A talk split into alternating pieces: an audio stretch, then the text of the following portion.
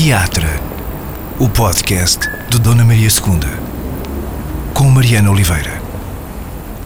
A abrir o ano no podcast do Teatro Nacional Dona Maria II, o ator, humorista, poeta, etc, etc, etc, Gregório do Vivier, pus ator em primeiro lugar pelo facto de estarmos no, no podcast de um teatro, uh, mas também porque ator é provavelmente aquilo que, que o Gregório é há mais tempo, uhum. já me dirás se, uhum. se é assim ou não. Obrigada, Gregório, por teres uh, arranjado maneira e tempo de, no meio de, de, de mil solicitações, teres tempo para te sentares para esta conversa. A palavra reguengo já faz, entretanto, parte do teu vocabulário. Uhum. já como é que está a tua dicção do reguengo? Reguengo. Eu amo falar a palavra, tentar falar como vocês dizem. E eu gosto muito da, é, dessa, da sonoridade das palavras aqui com vocês. Uhum. Então, acho que estou melhorando. É muito difícil para um brasileiro imitar o sotaque português. Mas tu tentas. Eu tento. Obrigado por reconhecer Não, não, isso. bem, tentas com, não, com sucesso, acho Olha, Com sucesso e com, uma pia com piada também. É muito louco isso. os portugueses imitam, não todos, claro. Sim. Tem gente que imita muito mal o sotaque brasileiro, mas tem vários, como a própria Inês Aires Pereira, o Ricardo também, Ricardo Aires Pereira também faz bem. Tem alguns portugueses que fazem, o Nuno Lopes, que fazem um brasileiro, assim, impecável. Uhum. E não conheço nenhum brasileiro que faça um, um português uh, decente, assim. Engraçado, né? O que é, que é o essencial? É fechar São vogais? Fechar as vogais átonas, né? Uhum. Porque vocês só valorizam a vogal tônica, coitada das outras. Então vocês falam confortável. Não fala, a gente fala comfort. Né? Telefone. Vocês falam para ligar para alguém. A primeira vez que eu vi isso parecia elefante, parecia telefone. Mas não é só isso, porque não é que vocês anulam totalmente, vocês substituem muito, e essa, acho que é isso que é mais difícil de fazer, por um som que não tem no, no brasileiro, que é o E. sim, o T, L, E. Esse E, que é uma vogal, é uma mistura de todas elas, uhum. uma vogal é, neutra, coringa, a gente não tem no, no, no, Brasil, então a gente não sabe muito falar ela, esse tufan, esse E, assim. né? então eu acho, que, eu acho que essa daí é a maior dificuldade mesmo. Uh, bom, a referência ao reguengo tem a ver com no fundo, como uma das razões, ou a razão para estares em Portugal neste momento, é, é que vieste para uma série de apresentações do Portátil, é, o espetáculo de teatro da Porta dos Fundos, que fizeram nesta digressão com a Inês Aires Pereira. É um espetáculo que vocês já fizeram dezenas, muitas dezenas de vezes, e que é sempre diferente, porque é um espetáculo de improviso, há uma estrutura base, mas a peça em si é um improviso, à falta da história de alguém da plateia alguém comum ou menos comum uh, que vos dá matéria-prima para fazer uma hora de espetáculo. Bom, tenho imensas perguntas sobre como é que se prepara um espetáculo de improviso, mas uh, a primeira, entrar em palco sem saber o que vai acontecer, não te tira imensos anos de vida? não, o contrário, eu, amo, é o que mais me rejuvenesce. Eu amo não fazer ideia do que vai acontecer, eu amo a ideia de que tudo pode acontecer. Eu acho que é porque eu comecei lá, acho que eu me apaixonei pelo teatro através do improviso, hum. no Tablado, que foi a escola onde eu comecei a fazer teatro. E lá me apaixonei por esse nervoso, por essa adrenalina mesmo que dá, que é parecido com saltar, né? Eu imagino que eu nunca saltei de lugar nenhum, mas saltar de paraquedas ou saltar de asa delta, eu acho que é um pouco parecido. Você não sabe o que, que vai acontecer, mas claro, você sabe que você tem um paraquedas, sabe que você tem uma, você tem ferramentas para não se estatelar no chão. Então você tem alguma segurança, mas é sempre aquele medo de que tem alguma chance de dar errado, assim. Mas o barato no improviso é que o errado, ao contrário da Asa Delta e do pois. paraquedas, o errado é um presente, é uma delícia errar. O público ama o erro. Então quando você entende isso, é muito libertador para a peça e para a vida. Você entender que o erro é, é um presente na vida também, porque ele vai te ensinar mais do que o acerto, por exemplo é libertador. Então acho que todo mundo tinha que fazer improviso. Todo mundo tinha que fazer curso de palhaço também, eu acho. Acho que a palhaçaria é coisa de verdade, já que tem na escola. Para mim foi a maior ferramenta contra o bullying. Porque você entende que qual é o problema de rirem de você? As pessoas elas vivem com esse pavor e elas são infelizes e elas não dormem à noite porque alguém riu delas ou por medo de alguém rir delas e elas estão você vê a cara delas na rua elas estão apavoradas que alguém ria e elas surtam se elas acham que elas estão sendo ridicularizadas esse lugar do ridículo é um tabu muito grande para a maioria das pessoas. E se elas entenderem que não tira pedaço de ninguém quando alguém ri de você e mais se você ri de você você consegue elaborar muito melhor os seus traumas através desse olhar humorístico distante, eu acho que é muito terapêutico. Para mim, pelo menos foi. Então, eu voltando ao improviso, fiz uma digressão. Eu acho que eu não só não me tirando de vida, como me, é, me faz viver melhor, eu acho o improviso ajuda a viver. Hum. Mas imagino que haja uh, duas grandes aflições principais quando se começa uma coisa, um espetáculo assim: o medo de, de, de, do vazio, de repente a cabeça estar vazia e não haver nada para dizer a seguir. Ou também o medo de, de ficar enredado numa situação uh, ou numa cena que, que, não vai a lado nenhum, que já não, que não está a fazer sentido, uh, mas que enfim, o comboio já está em andamento e como está uma plateia uhum. a assistir, não dá para, para, para, parar e voltar atrás, como seria uma situação de ensaio. Assim. Há estratégias para lidar com estes inimigos específicos? Ah, ah mas eu acho que eles não são inimigos, eles não. são aliados. Assim, o medo, ele é aliado na vida também, não é? Então esses medos que você citou, o medo do branco ou o medo da o medo de ficar enredado numa situação, tem outros medos. Eu tenho medo de você falar uma coisa absurda, ser, é, você ser preconceituoso ou você ser, sabe, você causar na plateia algum tipo de dano, de assim, de, eu digo, de nojo, de repulsa por uma coisa que você falou brincando, ou é, sei lá, tem mil medos de a gente começar a falar, eles são infinitos, né? Quando você sobe no palco sem texto, mesmo tudo pode acontecer mesmo, você ser muito sem graça, você ser muito tudo, tudo, tudo. Mas esses medos são bons porque não tem nada pior do que uma pessoa também que sobe no palco sem medo nenhum. Eu fiz um estágio na Arena Munchkin no Teatro de Soleil uhum. e ela repetia muito isso: o palco é temerário, é para você ter medo do palco. Quem não tem medo de palco em geral passa vergonha, que é diferente de você fazer rir. Né? A, a falta total de vergonha, em geral, ela é uma vergonha. Ela faz você é, passar vergonha justamente. Confiança por não, por não tê-la, confiança em excesso, não ter, não ter aquele frição, aquele medo de eu vou subir no palco agora. Esse palco tem 1.500 pessoas olhando para ele. É um lugar de privilégio, mesmo que tenha 12 pessoas ou quatro, é um lugar de privilégio. Tem uma pessoa no palco, quatro olhando. É um lugar que é para ser temerário, é para você respeitá-lo como um local, para mim é sagrado em alguma medida, no sentido que uh, é um espaço então todos olhando para ele. Uhum muita gente gostaria de estar lá e eu acho que a gente tem que o ator tem que entender que não se sobe no palco como se é, se come uma um picolé, sabe? Não, acho que subir no palco é, é, é, algo que deve inspirar um certo medo. Agora, esse medo não pode paralisar. Então, essa justa medida... É uma medida... quantidade ideal, não é? Exatamente. É, essa justa medida é o mais importante e é o mais difícil, sabe? Entre tensão e relaxamento, ou entre medo e segurança. Esse entre lugar, eu acho que é o lugar do ator e acho que conseguir estar estar nele é, é para mim a grande é o grande exercício uhum. mesmo. Eu acho que para, para quem vê um espetáculo como este o portátil há ali um lado de de, de, de como é que isto se faz que é parecido por exemplo a, a, quando vemos um truque de magia. Uhum. como é que eles fizeram isto? Como é que eles combinaram? Como é que a cena ia ser?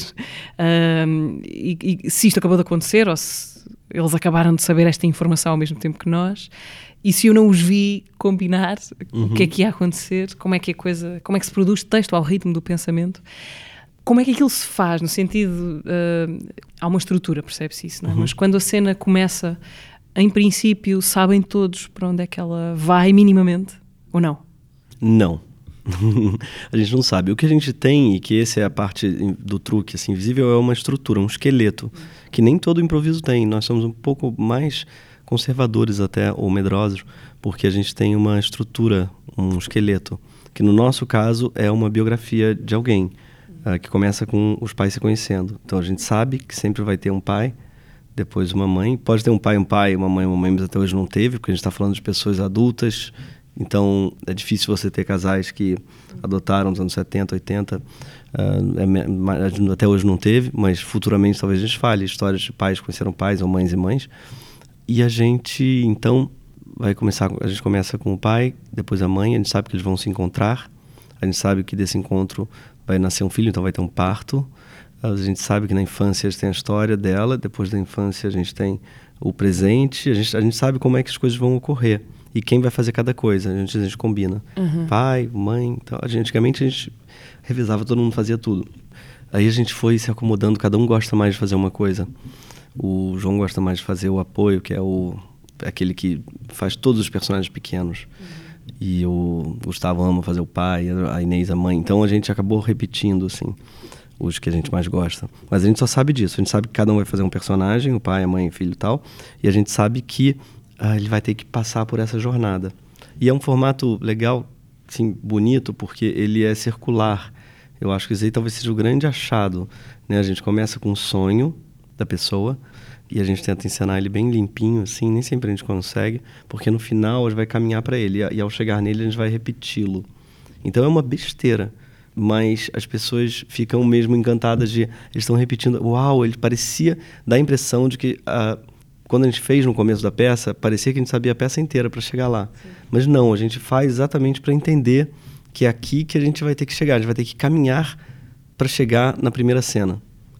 E, e, isso daí dá um efeito meio de mágica, de. Uau, como é que eles sabiam? Né? Quando fizeram Sim. a cena inicial, que ia dar aí. E todas as histórias encaixam no esqueleto? Até hoje, sim. Teve uma outra exceção que foi uma pessoa que a mãe morreu no parto. Então, o parto, que é uma cena que normalmente é engraçada, foi duro. A gente teve que encenar a morte, é, não estava no script, assim. Ou uma pessoa adotada também, porque ela conta a história dos pais e mães uh, adotivos. Uhum. E a cena do parto, por exemplo, não era com eles. Então a gente fez com um terceiro ator que entendeu que isso ia acontecer. Deu, foi, talvez tenha sido o nosso espetáculo mais bonito essa adoção. Porque nasceu e entregou e ficou uma coisa. Foi, aliás, foi aqui em Portugal. Foi em Portugal esse espetáculo? Foi, foi. Foi bem bonito. Uh, então tem uma outra coisa que foge, mas é muito raro. E mesmo quando foge, o esqueleto ele comporta isso sabe? Foi um, um, achado, acho que esse esqueleto, essa, esse formato da Bárbara, que é minha irmã, que é diretora, uhum. que é Bárbara do Vivier, e do Gustavo Miranda também, que é nosso colega em cena, nosso ator, improvisador, assim, mais experiente, que é um grande improvisador colombiano que ele veio para o Brasil para dar aula para gente. E acabou por tá fazer o espetáculo com E a gente acabou falando, ah, vem com a gente, faz também, porque ele é muito bom, é muito bom improvisar com ele, sabe? Passa aquela segurança, não demais, claro, mas de que você está com um cara que sabe o que ele está fazendo, sabe? Sim. O que é, que é imp mais importante para improvisar bem? Rapidez, bagagem de, sei lá, por exemplo, no, nesta noite que falávamos do, do, do reguengo, o Gustavo especificamente, uma, uma das características do pai da pessoa cuja vida estavam a ficcionar, dizia piadas gostava de contar anedotas. Portanto, ele de repente tinha ali um arsenal uhum. de, de, várias anedotas que foi, que foi contando. Isso tem que existir, não é? A pessoa tem que ter assim uma espécie de bagagem e depois não sabe que, dessa bagagem o que é que vai ser preciso usar. Pois é, um bom exemplo que você deu, porque em geral a gente não, eu não gosto muito de ter bagagem. Às vezes a gente acha que tem que ter uma bagagem para saber um monte de coisa de cabeça para falar, mas na verdade tem muito mais a ver com uma escuta e uma predisposição ao desconhecido. Então, esse personagem que falava muitas anedotas. Você não precisa saber anedotas de cor, porque o público sabe que você não é aquele cara. Então, tem um jogo que é. Eu acho que o grande delícia do improviso é esse. O público é cúmplice seu. Então, ele sabe que você não sabe. Então, você não saber contar anedotas é muito engraçado também. O próprio Gustavo é meio assim, por ser colombiano, ele não sabe fazer trocadilhos, não sabe, não conhece as anedotas, ele tenta. E é muito engraçado, porque a gente sabe que ele é colombiano, porque, porque ele abraçou a falha, né? A falha dele, entre aspas. Assim, o fato dele não ser natural da língua, né? Então, mais importante do que você ter um grande repertório e acertar, eu acho que é você abraçar a falha, porque o público está junto com você nessa. Quando você assume sua vulnerabilidade, o público ama. Eu acho que a comédia tem muito a ver com isso, né? Com a confissão de uma vulnerabilidade, em geral. A, ou até a exacerbação. Tanto é que o palhaço ele põe uma careca que ele não tinha, ele põe um nariz vermelho para parecer mais, parece mais vulnerável, mais fraco, mais velho, mais gordo, mais e eu acho que esse acho que é o grande a grande sabedoria do palhaço e do improviso também, que é você abraçar a vulnerabilidade, sabe? E, e abraçar os, as suas ignorâncias.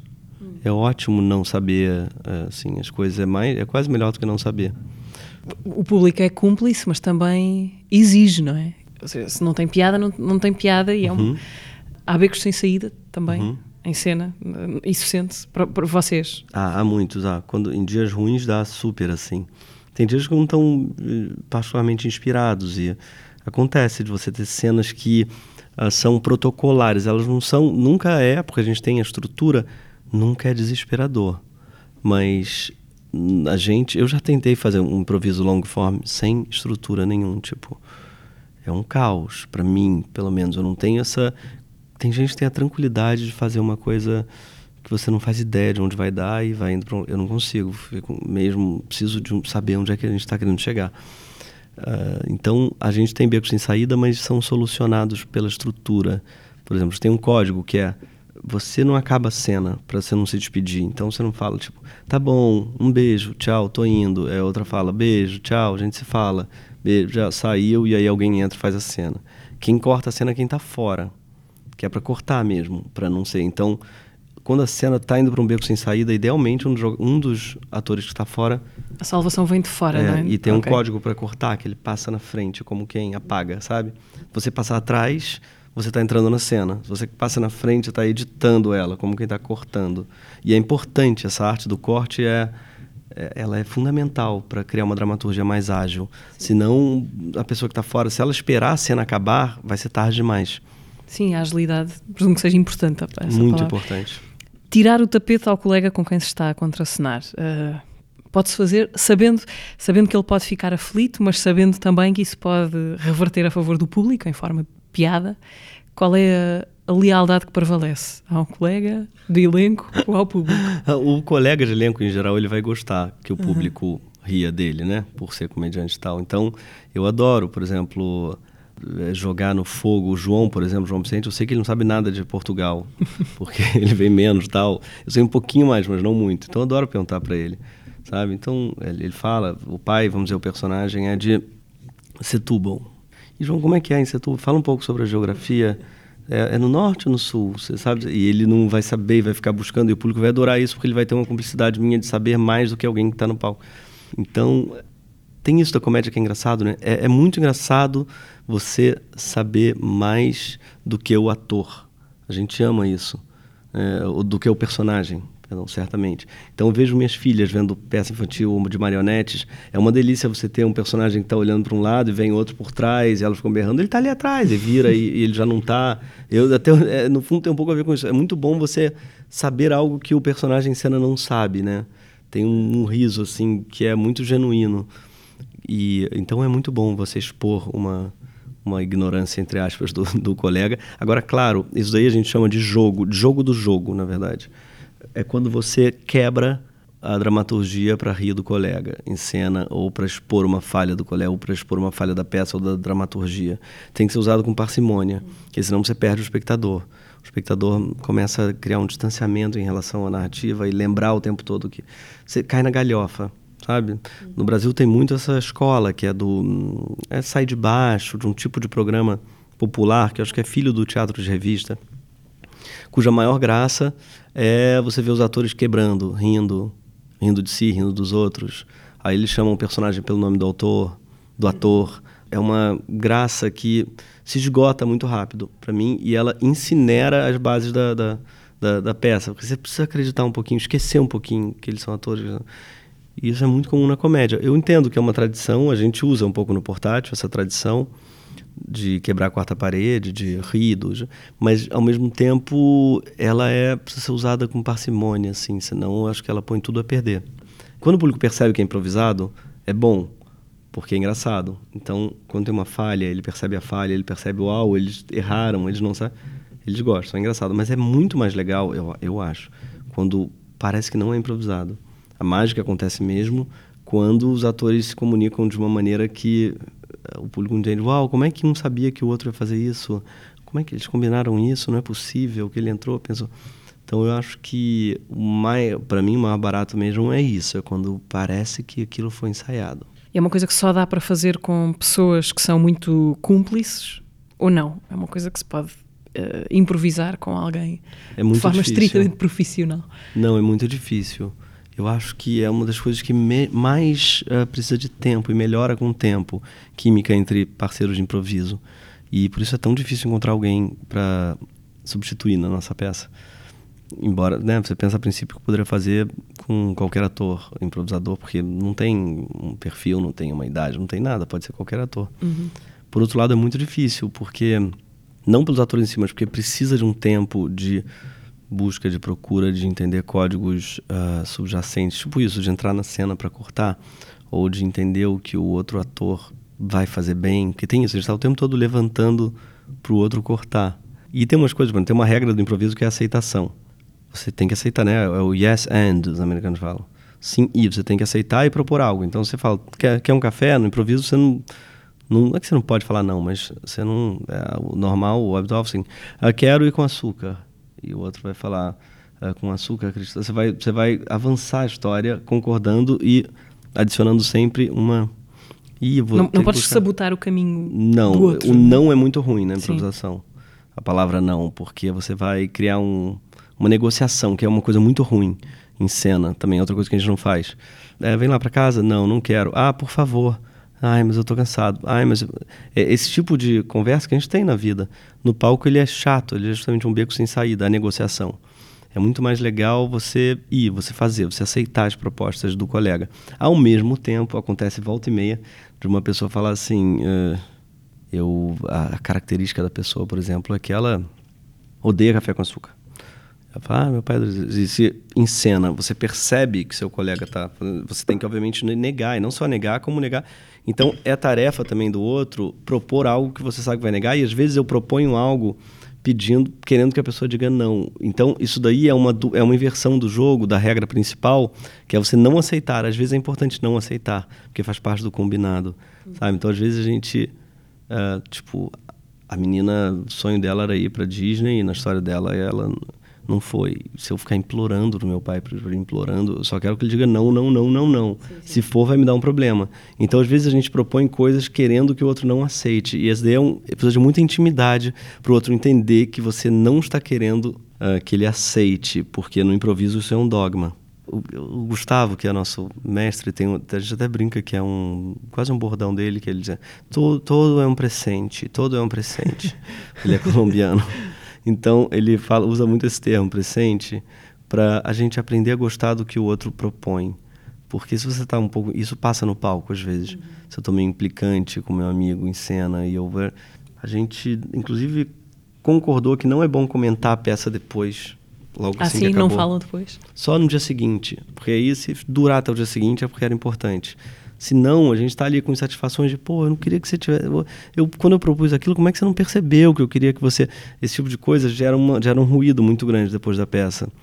E esse, esse aí também é uma grande dificuldade de improviso, que é o, o pensamento de escada, né? O Hitchcock falava isso, né? O, uh, esqueci o escalator idea, sei lá. É, não, em francês, l'esprit d'escalier. Tem essa, esse esprit de você chegar em casa, subir na escada e falar, eu tinha que ter dito isso isso é o grande inimigo do, do, do acho que do improviso também. Você ficar remoendo o que você não fez. E às vezes na própria peça. Você está na peça falando, por que, que eu fiz? Não, ele só anda para frente, sabe? E essa é a grande dificuldade, assim.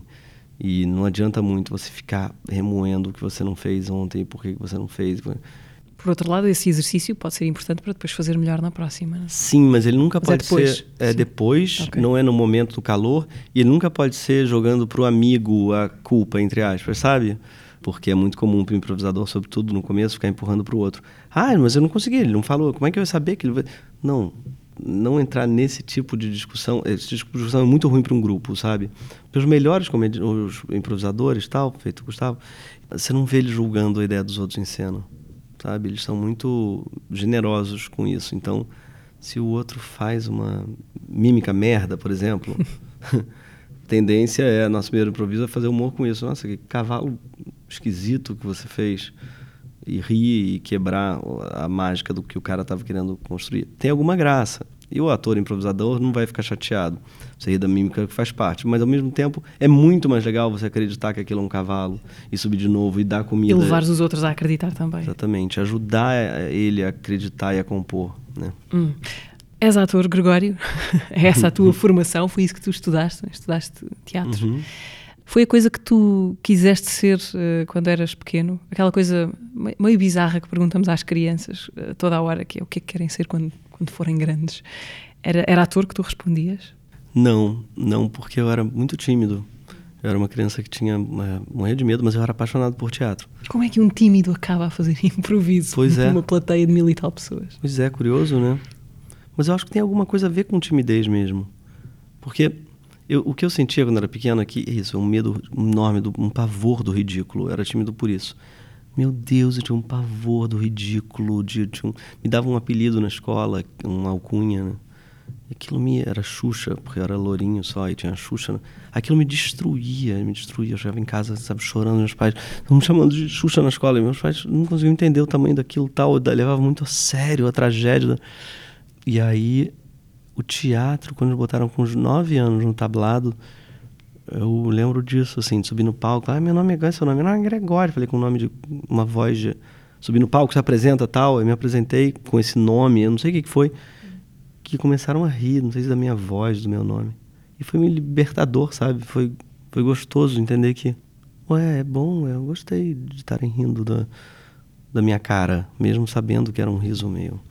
Era um riso de chacota, não era nem uma piada que eu fiz, era mais da minha cara, da minha voz. Mas eu gostei daquilo, assim. Então foi libertador para mim e foi muito transformador. Agora, não era isso que eu sonhava, justamente por ser tímido. Eu gostava mais de escrever, de ler. Eu achei que eu ia trabalhar com histórias, porque eu sempre amei histórias. Uhum. Mas eu achei que fosse mais do lado do autor. Para não ter que passar pelo palco, para não ter que passar por, a, por essa experiência que para mim era apavorante. Mas depois que não foi, é isso. Eu acho que o tímido está mais perto do ator do que o, o extrovertido, sabe? Porque eu acho que o, o ator é uma pessoa que.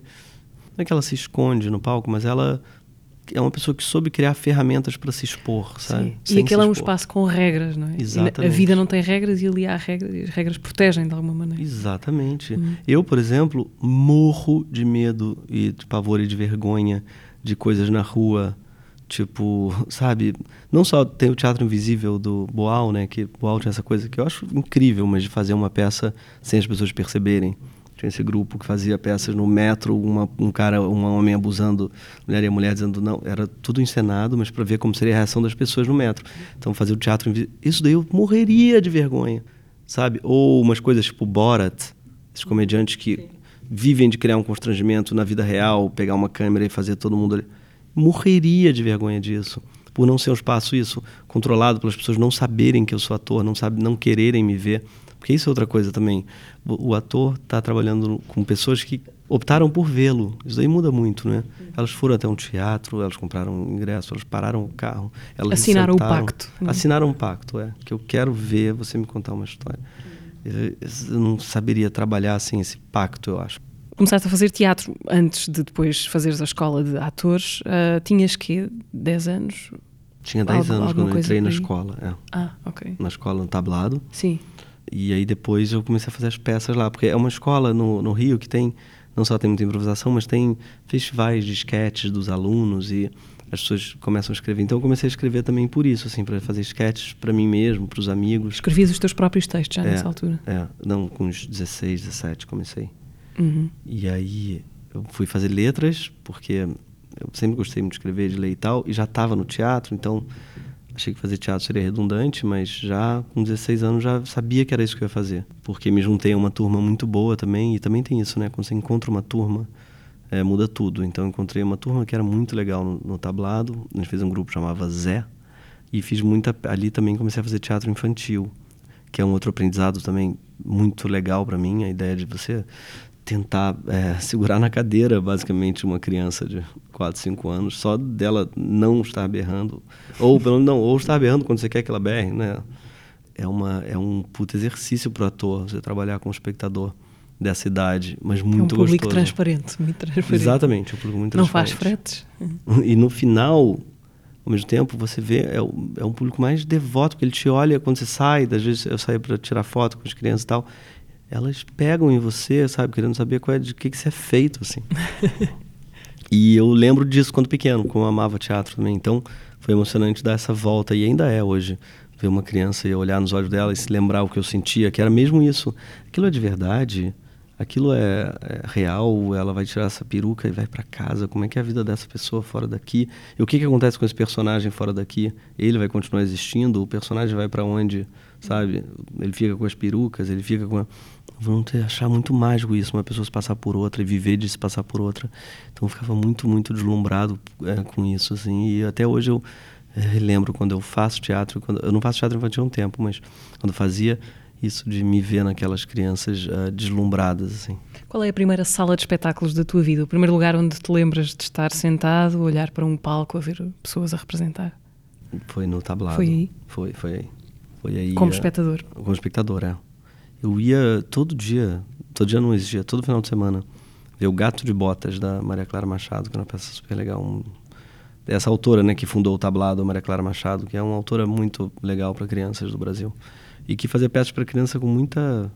Não é sofisticação a palavra, mas muito respeito pela criança, sabe? Então eu lembro de cor da peça, assim. Eu tinha três anos, uma loucura. Tu lançaste há pouco tempo o teu segundo livro infantil, já Uhum. que falamos de crianças. Chama-se Em Busca do Famoso Peixeirinho. Não está publicado em Portugal? Estará? Não, estará. Estará, no Ok. que venha. Aham, no ano que vem? Ok. É. Queria perguntar-te o que é que eh, o que é que ser pai te relembrou sobre a infância? Porque é- depois de passarmos por ela parece que esquecemos como foi, não é? Deixamos de saber pensar como uma criança, até de falar com as Uhum. crianças. Ahm, desde que és pai, aprendeste ou relembraste o quê sobre a infância? Eu relembrei tudo. Para mim foi uma experiência muito revolucionária por isso. Voltar a lembrar como é enxergar o mundo pela primeira vez, sabe? Desde o olhar pelas palavras, que eles estão o tempo todo te lembrando, acordando elas, né? Porque as palavras são metáforas adormecidas, são metáforas gastas. E a criança, ela lembra que aquilo já foi uma metáfora, já foi uma imagem. E lembra, faz o tempo todo você pensar é isso sobre o sentido delas e por que que a gente deixou de usar desse sentido. A outro dia, minha filha Angélica, estava tava, tava brincando com a mangueira e molhou a camisa. Ai, ela foi, papai, me desmolha. Olha que bonito, me desmolha, né? Por que, que não existe essa palavra é, em vez de seca? E o tempo todo elas estão estão brincando com a palavra de uma maneira que a gente esqueceu como é que faz e acordando as palavras e, as- e os sentimentos. Então é muito pra gente que vive de palavras é muito gostoso, porque são é isso, são poetas em estado puro. Poetas e humoristas nesse sentido são parecidos, né? São pessoas que olham o mundo pela primeira vez, tentam ver o mundo pela primeira vez, tentam se espantar com o mundo quando a maioria das pessoas passa direto pelas coisas bonitas ou pelas coisas chocantes ou pelas coisas a criança e o e o poeta e o humorista são são pessoas que tendem a a se espantar mais com o mistério do mundo com a magia do mundo com a então eu acho que é, é muito revelador para quem escreve para quem que é para quem é palhaço também nem se fala. Crianças são palhaços né, em estado puro. Essa coisa da, do acreditar e da vulnerabilidade de você essas premissas do palhaço as crianças elas a gente já soube fazer isso a gente só esquece. A gente sabia fazer se despia um pouco da... a Riane Munushin falava outra coisa bonita que a gente pensa na atuação como uma composição. É, acho que é a primeira coisa que as pessoas pensam né? Então elas pensam em figurino ou em engordar ou em emagrecer ou uma roupa ou um sotaque. Ela- elas pensam em acúmulo quando na verdade se trata de tirar tudo da pedra que não é cavalo como dizia Michelangelo né? Sim. então atuar também esse, essa coisa de tirar e no fundo voltar um pouco à infância. Tirar tudo aquilo que a gente acumulou. Porque a gente na vida vai levando tralha vai acumulando tralha e achando que elas são a gente então a gente vai pegando coisas pelo caminho malas quando vê a gente está todo cheio de coisas que a gente se identificou achando que éramos nós olha só eu também sou torço pelo Fluminense, aí você pega essa mala, aí você vê, eu pelo quê? Eu moro no Rio, eu sou brasileiro, eu sou de esquerda, sou... a gente vai acumulando essa, essa bagagem e é pesado pra caramba andar, né? Com quantidade de coisas que a gente decidiu que nós éramos. E acho que atuar é lembrar que a gente é muito mais leve do que isso. E acho que isso é o mais gostoso, assim, le- tirar, se livrar um pouco dessa bagagem. E é uma coisa que as crianças não têm ainda, né? Essa prisão do que elas são, do que elas precisam ser, do, dessas identificações ideológicas, é, dessas identidades todas que a gente vai, vai acumulando. Ainda sobre escrever para a infância, achas que para escrever para crianças é preciso saber, saber lidar com, com as crianças? Estou a pensar que há, estou a pensar que há casos interessantes de, de, de pessoas que dedicaram a vida a escrever para crianças, para a infância, e que, ao que parece, detestavam. Na verdade, estou a pensar na, na Annie Blyton só, que criou um imaginário ficcional para milhões de É, né? Infâncias. odiava. E que aparentemente, que segundo reza a lenda, ah, é? detestava estar perto de crianças. Não, eu amo. Eu amo. E é curioso porque eu. é, é, na- em festas, por exemplo, eu me sinto. É muito comum eu me sentir mais à vontade entre as crianças. sabe? Sou aquele tio que fica no meio. E as pessoas digam, tadinho, o Greg tá lá, né? alguém vai salvá-lo, ele tá, foi sequestrado pelas crianças. Mas eu amo, de verdade. Eu, eu, amo elas e isso, a brincadeira, o aperto, o afeto também é diferente, né? Mais, mais puro, assim. Então me divirto muito e, e morro de rir. Eu, né, meu, lugar, lugar, assim, é a três palmos do chão, sabe? um, Gregório, numa das tuas últimas eh, passagens por Portugal, antes desta, antes desta vez, penso eu, estiveste no Fólio, uh, Festival Literário em Óbidos, onde vais, vou arriscar sempre, ou mais muitas vezes, é, sempre. Uh, mas estiveste a fazer uma coisa nova, que foi estar em palco com o teu pai, uh, que, que, é músico, entre outras coisas. Ele tocou saxofone e tu disseste textos, poemas. Nunca tinham estado juntos num palco público? Nunca, nunca. Curioso, né? Eu cresci vendo meus pais no palco, uhum. porque eles eram músicos e tocavam juntos. Eles se conheceram tocando como vizinhos. Meu pai tocava, minha mãe escutava ele tocar, meu pai ouvia ela cantar, mas não sabia onde o outro morava. Só ouviam essa voz. Curioso. Então se ouviram antes de se verem. Que ótimo ponto de partida para um, para um, para um espetáculo. Exatamente. E aí meu pai uma vez identificou ela na janela, começou a tocar na janela, achou a janela dela e ela começou a cantar na janela. aí ele atravessou a rua e foi se mudou para casa dela, praticamente imediatamente. E então, e aí a partir daí eles tocavam juntos, ele tem discos juntos e viajavam juntos pelo Brasil tocando e tal. E a gente ia junto quase sempre, quando não ficava, às vezes ficava com minha avó, mas a gente viajou muito com eles em turnê assim, digressão. final de semana e voltar Belém, Recife, Salvador. E aí a gente ia e voltava. Eu lembro muito desse sentimento de uh, achar o máximo aqueles caras ali e tal e querer ser como eles. Então, embora eu era, fosse tímido, eu tinha já esse desejo de ver de vê-los e achar que é uma profissão muito sortuda. Lembro de pensar de como eles são sortudos. Né? Meus pais, eles deram um show uma vez na minha escola, um show na, no final de ano, os dois juntos. E eu falei, cara, falei, eles são os artistas mais famosos do mundo, né, para tocar na minha escola. Aí só outro dia, como já falaram, cara, a gente teve anos muito difíceis, tal, acho que foi 93, não mais a crise no Brasil gigante, tipo 93, estava um caos, a inflação a mil por cento, tal e sem show, e eles fudidos de grana tal, eles me contaram, eles contaram, é igual aquela vez que a gente teve que fazer um show para pagar mensalidade. A gente estava um ano, estava um ano sem pagar a mensalidade da escola, que era privada, paga no Brasil. Eles estavam um ano sem pagar, e no final do ano falaram, a gente não tem como pagar. E a escola foi super fofa, generosa, falou assim, claro, então faz um show. E claro que o show não valia, imagina, um ano de, somos, somos é, três irmãos, na época talvez, um ano de mensalidade e tal, mas toparam.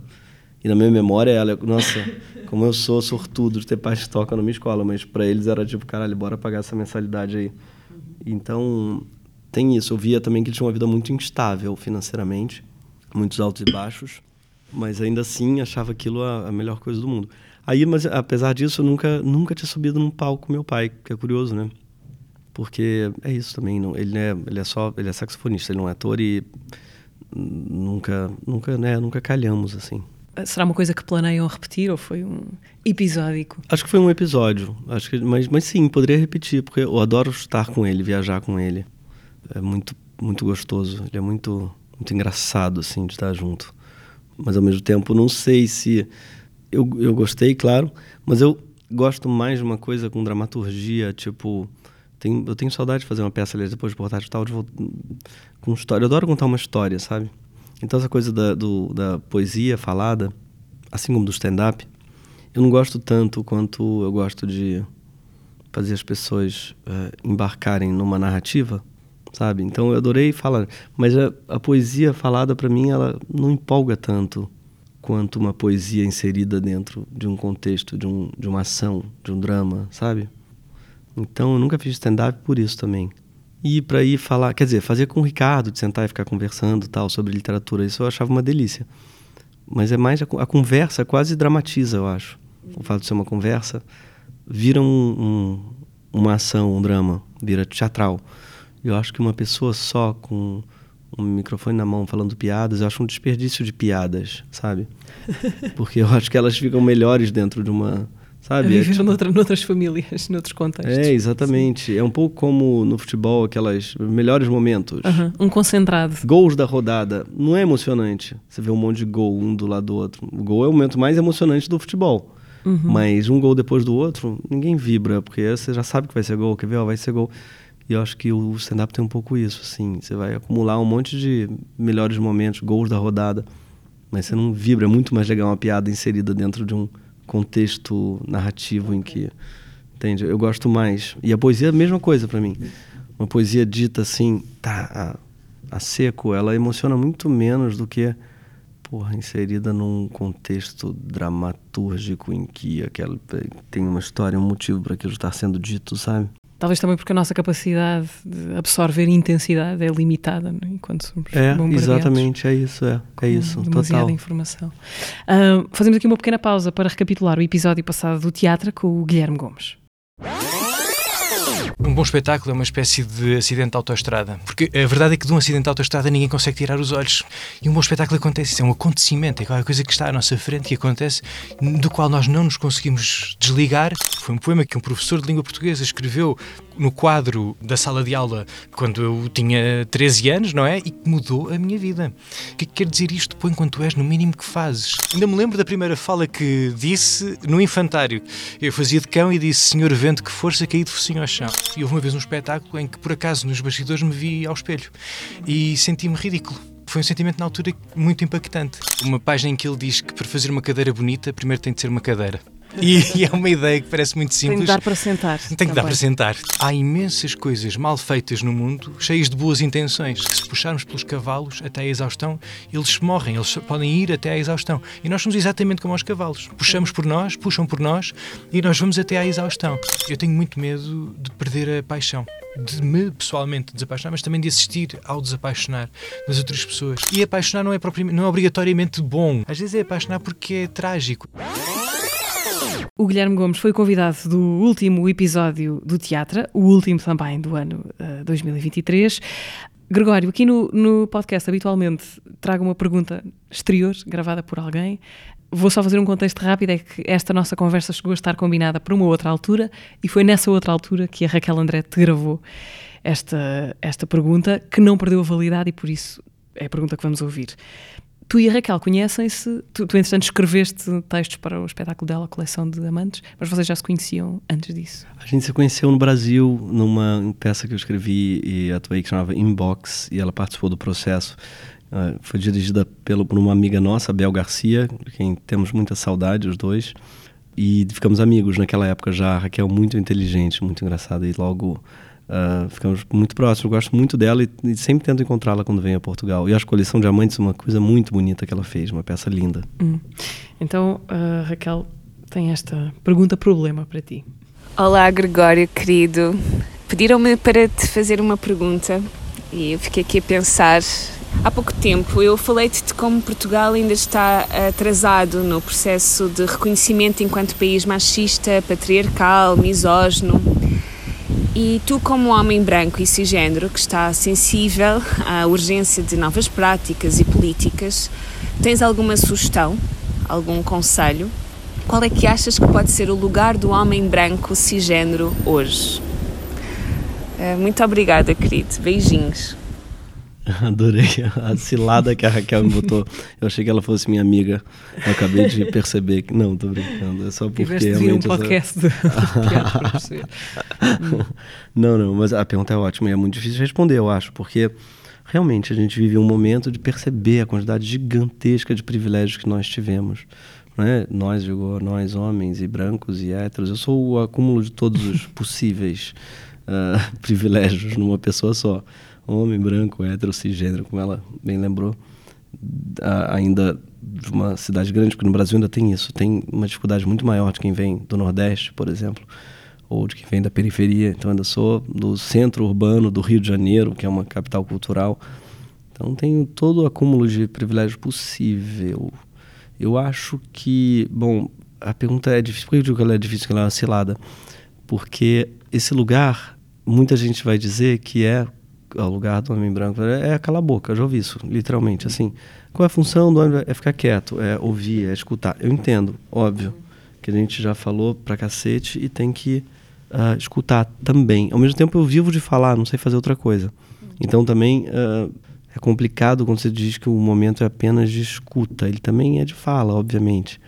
Mas eu acho que é, é tem que ser uma fala reconhecendo esse privilégio, essa, esse reconhecimento do privilégio e essa responsabilidade é muito importante. Eu digo responsabilidade porque volta e meia a gente fala de culpa, e acho que não tem nada pior do que. Não se faz nada com a culpa, né? Nada.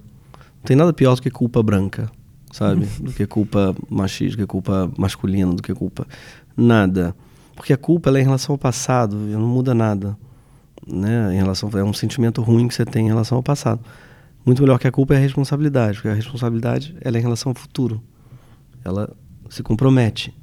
Então acho que mais do que culpa por tudo que os homens fizeram que não adianta nada para ninguém, é importante assumir responsabilidade. E eu acho que essa responsabilidade envolve, por exemplo, certos compromissos, eu acho, de uh, diversidade. Né? Então, mais do que nós não demos espaço, não... ué, vamos dar, cadê? Qual é o espaço que você pode dividir? Então, dividir espaços e abrir mão é muito importante no futuro, por exemplo. Eu assinei uma coisa chamada Não Tem Conversa, que, aliás, é até bom lembrar disso, da Manuela Miklos, uma iniciativa dela que era num, num centro em mesas com mais de três pessoas, se forem todas é, homens, brancas. Então tem que ser, tem que ter, pelo menos uma pessoa negra ou uma mulher. Não pode sentar numa mesa, eu digo mesa de uhum, conversa, uhum, né? não de mesa de conversa, quero dizer, mesa de debate. Coisas públicas. um painel. Sim. E por quê? Ah, mas então não pode reunir? Claro que pode, pode fazer tudo, mas eu não perdi muita coisa desde que eu aceitei isso, eu quero dizer, entendeu? Fala, ó, oh, mas eu perdi. Não, porque em geral tem algo de identitário mesmo nessa junção de homens brancos em torno do, sabe, poderosos para falar de coisas. Mesmo que seja, a gente está falando poderosos, parece que estou falando só de banqueiros. Não, poderosos na cultura também e que em geral acaba sendo repetitivo. Acho que a diversidade ela tem uma consequência imediata. Não é só ética, é de qualidade mesmo do resultado. Então, a gente, por exemplo, no Porta de Fundos éramos todos homens no começo que escrevíamos. Só tinha escritores homens brancos. Quando a gente abriu para a diversidade, não foi tanto. A gente nem tem uma foto, de, não é, não é pra, pela foto, não é para mostrar, olha. Não, mas a qualidade dos roteiros e a diversidade de humor que surgiu dele foi gigantesca.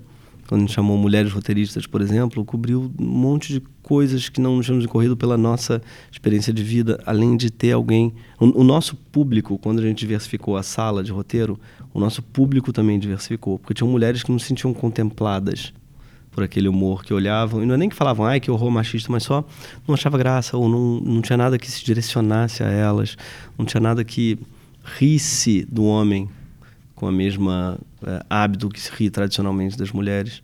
Então, mais do que com a ética e a responsabilidade e a dissolução, acho que do patriarcado, essa diversidade ela tem um impacto imediato na qualidade da arte produzida. Eu acredito nisso. Então, é isso. Desde que eu fiz Não Tem Conversa, que eu não sento em mesa de coisa, eu não perdi mesas brilhantes, não. Porque as mesas mais interessantes, na minha opinião, vão ter alguma diversidade, sabe? No entanto, o humor pode ter alguma dificuldade uhum. ou não se dar bem com... num mundo de, de sensibilidade woke, ou não? Pois é. Uh, eu sinto que essa, é, essa pergunta e essa, esse frame do woke, do politicamente correto, eu acho um pouco ruim. Porque ele é visto por pessoas. Primeiro, não acho que existe nada politicamente correto, não faz sentido essa expressão, sabe? Que é, não existe correção dentro da política, são coisas que não se aplicam. A política é justamente o lugar do debate sobre o que é correto e o que não é, sobre o que. Então, eu acho que o politicamente correto, e o woke também, me parece meio um fantasma inventado para apavorar dizer assim, olha, ditadura do politicamente correto. Não sei como é aqui, mas no Brasil não dá para falar em ditadura. A ditadura é da polícia militar mesmo, que mata, é do Bolsonaro. São de pessoas que realmente exercem uma violência física cotidiana e matam mesmo centenas de milhares de pessoas. Então, ah, mas não se pode dizer nada. Outro dia falei crioulo e as pessoas... Eu acho que isso daí é assim, as pessoas que é um puto exagero, sabe? As coisas do cancelamento, porque, cara, no Brasil ninguém é cancelado não, não sei aqui sabe? Quem é cancelado, perdão, é a população pobre que é exterminada todos os dias, aí é um cancelamento real. Agora, um comediante que falou uma asneira, ele é criticado nas redes. Isso existe, sabe? Ah, talvez percam, se falou uma coisa muito racista, percam um trabalho, uma publicidade, eu quero dizer. Uma marca. Não, por quê? Não é porque a lei, o Estado não permite. Não, é porque é por causa do capitalismo mesmo. Que fala assim, não, esse cara eu não quero me vincular a ele porque não é interessante pros... E aí ele fala, ah, fui cancelado, estou sendo boicotado, estou sendo... Eu acho que isso é um puto exagero. Acho que quem diz que não é possível dizer nada não está vendo as coisas fantásticas que estão sendo feitas de humor hoje. E eu acho que é um puta perigo, assim, pro humorista ele cair nessa, nessa cilada de ficar falando como ah, as coisas perderam a graça, não se pode mais rir de nada, o mundo tá chato. É um lugar reacionário, muito comum para o humorista, muito. Ele vai envelhecendo, vai ficando é, achando que as pessoas já não riem mais tanto quanto antes. Às vezes é porque não estão rindo dele. E aí ele acha que é o mundo perdeu a graça. Não, talvez seja você que tenha perdido. Porque tem isso. Agora, cara, a quantidade de humor incrível, revolucionário, sendo feito por pessoas muito jovens. A gente tem que aprender a reconhecer isso não dá para rir de nada, pelo amor de Deus, cara. Acabei de ver outro dia o Bottoms, um, uma comédia lésbica adolescente. A menina que dirigiu tem 20 e poucos anos. Su ah, olha que woke. Não é woke, é o contrário, é riem o tempo todo delas mesmas, sabe?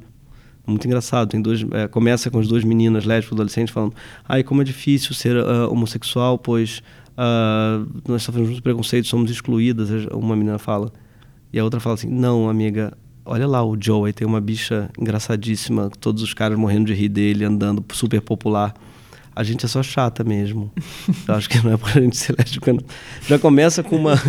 Já começa com uma auto-ironia maravilhosa, destruidora, sabe? Com muito senso de humor, assim. E é uma comédia taxada como woke por ser feita só por mulheres. É uma comédia lésbica, adolescente. Sim, é uma coisa super ativista em algum espaço, em algum lugar. Não é ativista, mas super estaria classificada dentro desse humor de esquerda, sei lá, progressista. Eu acho, eu acho que existe, só para fazer uma ressalva, existe de fato uma esquerda que perdeu o humor. Isso existe. Sabe? Que para quem. Que, que, policia um pouco linguagem, que está um tempo todo, ah, mas você não deveria dizer isso, deveria dizer isso.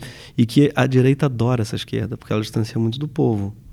Sabe? A população não está muito preocupada qual é o pronome certo do elo, delo, da coisa, não está muito. E aí, uh, quando a esquerda elege isso, e não é toda a esquerda, mas quando os setores elegem isso como uma batalha principal, tipo um, uma questão de linguagem, de, de pronome, eu acho que isso daí distancia assim da população e a direita ama isso e aí fica chamando a, no Brasil pelo menos é assim, não sei aqui, a esquerda de isso não binária, fica dizendo, olha, eles estão querendo né, fazer a ditadura LGBTQIA+, porque eles dizem que... Porque eu acho que eles, é estratégico, sabe? Eles sabem que levar para se levarem para aí o debate, eles ganham, no Brasil pelo menos. Então, tem uma esquerda que cai em algumas armadilhas. E, de novo, não é que a luta LGBTQIA+, não seja fundamental. Óbvio que ela é.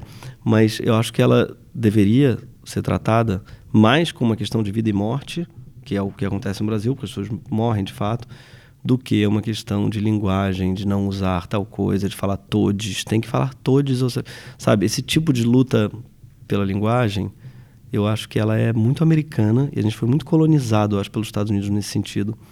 Eles são muito puritanos, né? A esquerda americana é puritana, os abolicionistas americanos eram puritanos. Então, até hoje, eles têm um puritanismo na esquerda deles que faz com que eles não lutem por salário mínimo, que não tem, não tem férias garantidas por lei, eles não têm décimo terceiro, eles não têm nenhum direito trabalhista. Mas não pode falar the N-word, porque, sabe, tipo, não pode falar. Eh, as lutas da esquerda americana são por linguagem. São pelo direito de usar, não usar turbante, pois é apropriação cultural da mulher negra. Então, está é, o tempo todo lutando por espantalhos, por. Eu, assim, na minha opinião, claro, lutando com, sabe, é, moinhos de vento e os caras não têm saúde pública, não tem, as pessoas morrem na fila porque é uma esquerda puritana, preocupada com costumes só, sabe? Eu acho que isso daí é um risco que a gente no Brasil é muito contaminado, acho, pelo pelo debate americano de modo geral. E a gente tem uma esquerda brasileira que cai um pouco nessa coisa puritana do que pode ser dito, do que não pode, como deve ser dito e como não. E eu acho que é uma besteira, porque é isso, a política devia estar pensando em vidas, em morte, em distribuição de renda. Né? Então, eu acho que é uma pena.